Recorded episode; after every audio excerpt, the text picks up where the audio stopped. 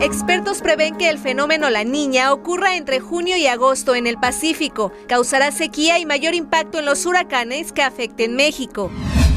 Transportistas amenazaron con hacer un paro nacional el próximo 15 de febrero para garantizar la seguridad del gremio transportista.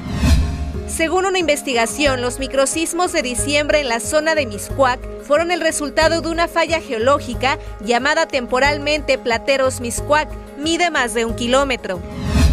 El aeropuerto capitalino estrena equipos para detectar con escáner corporal que funciona con ondas milimétricas si un pasajero lleva objetos prohibidos.